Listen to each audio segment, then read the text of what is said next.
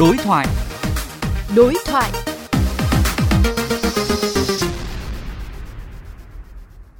Thông tin về những ca nhiễm COVID-19 mới tại thành phố Hồ Chí Minh không chỉ khiến cho dư luận cả nước lo lắng mà còn chỉ ra những lỗ hổng nghiêm trọng trong công tác cách ly và tổ chức cách ly đối với các đối tượng nguy cơ.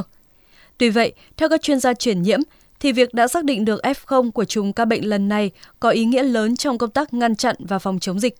Phóng viên Huy Hoàng đã có cuộc trao đổi nhanh với bác sĩ Trương Hữu Khanh, trưởng khoa nhiễm, nội thần kinh, Bệnh viện Nhi đồng 1 thành phố Hồ Chí Minh. Nhiều ý kiến cho rằng là chúng ta đã bước đầu xác định được F0 của cái chùm ca bệnh này. Như vậy thì theo bác sĩ thì cái việc mà chúng ta xác định được F0 nó có vai trò như thế nào trong việc chống dịch ạ?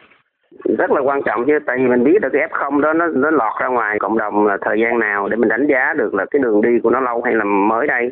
Và từ cái F0 đó mình truy ra F1, và từ cái F1 đó mình truy ra F2, và mình đưa ra mình đón đầu cái đường đi của virus đó, để mình đừng có cho nó thêm nhiều F0 nữa. Điều đó rất là quan trọng đó.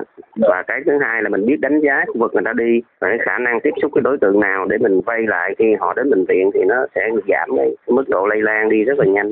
Như vậy thì bên cạnh mà việc chúng ta đã xác định được F0 thì thành phố Hồ Chí Minh cũng như là ngành y tế cần phải làm cái gì để khống chế đợt bùng phát này ở mức thấp nhất ạ? Thứ nhất là ngành y tế thì mình phải tung quân ra để mình chặn đầu và mình tăng cường xét nghiệm để mình xác định càng sớm càng tốt những cái người F1 âm tính để là mình biết chắc họ không có lây thêm ngoài cộng đồng và mình đem họ đi cách ly cho đúng. Sau đó nếu mà họ có dương tính, họ từ F1 thành F0 á, thì mình tiếp tục đi tìm cái số F2 đã trở thành F1.